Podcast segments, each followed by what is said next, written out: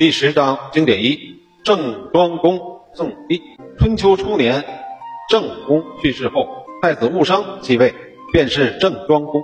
郑庄公出生时脚在先，头在后，是母亲武姜十分害怕，所以从小便讨厌他。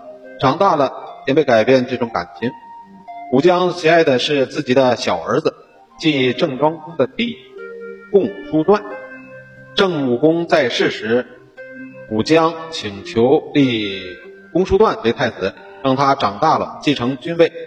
在那时代，等级观念还很浓厚，都是立长子为太子，所以郑武公没有答应这件事，仍旧让顾生做太子，继承君位。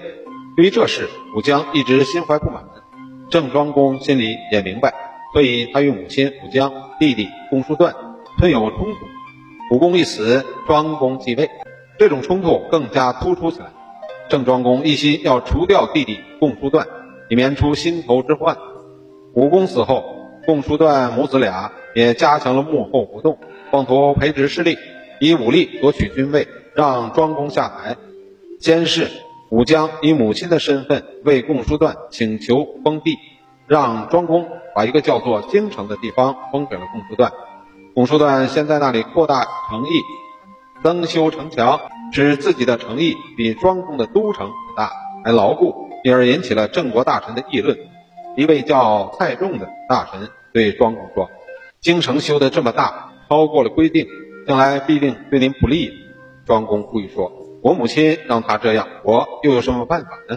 不仁不义的事儿多了，必然自己倒台，就等着瞧吧。”过了不久，共叔段又私自扩大封地，命令自己封地附近的城邑都听他指挥。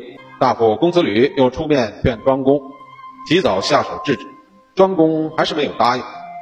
共叔段看到庄公没有反击，便越来越胆大妄为，囤积军粮，修缮了武器装备，扩充了步兵、车兵，并与住在都城的母亲约定了日期，让母亲做内应，准备一举攻下都城。消灭郑庄公，郑国群臣听到消息后都义愤填膺。郑庄公这才说时机成熟了，于是先发制人，提前派公子吕率领两百辆战车去攻打京城，使公叔段措手不及，乱了阵脚。又展开宣传，将京城的兵士、居民宣扬公叔段违背祖训，妄图篡位攻兄，准备武力造反的罪行，使京城的人纷纷倒戈，逼得公叔段跑到了燕地。郑庄公穷寇猛追，又率兵打到燕地，终于逼得共叔段逃到了共国去了。郑庄公返回头来，又把武姜软禁到郢城，因而除去了心头大患，巩固了自己的政权。这是件欲擒故纵的绝妙事例。郑庄公明知弟弟共叔段要培植党羽，扩展势力和自己作对，但他并不预先制止他，而是顺应他，答应他的要求。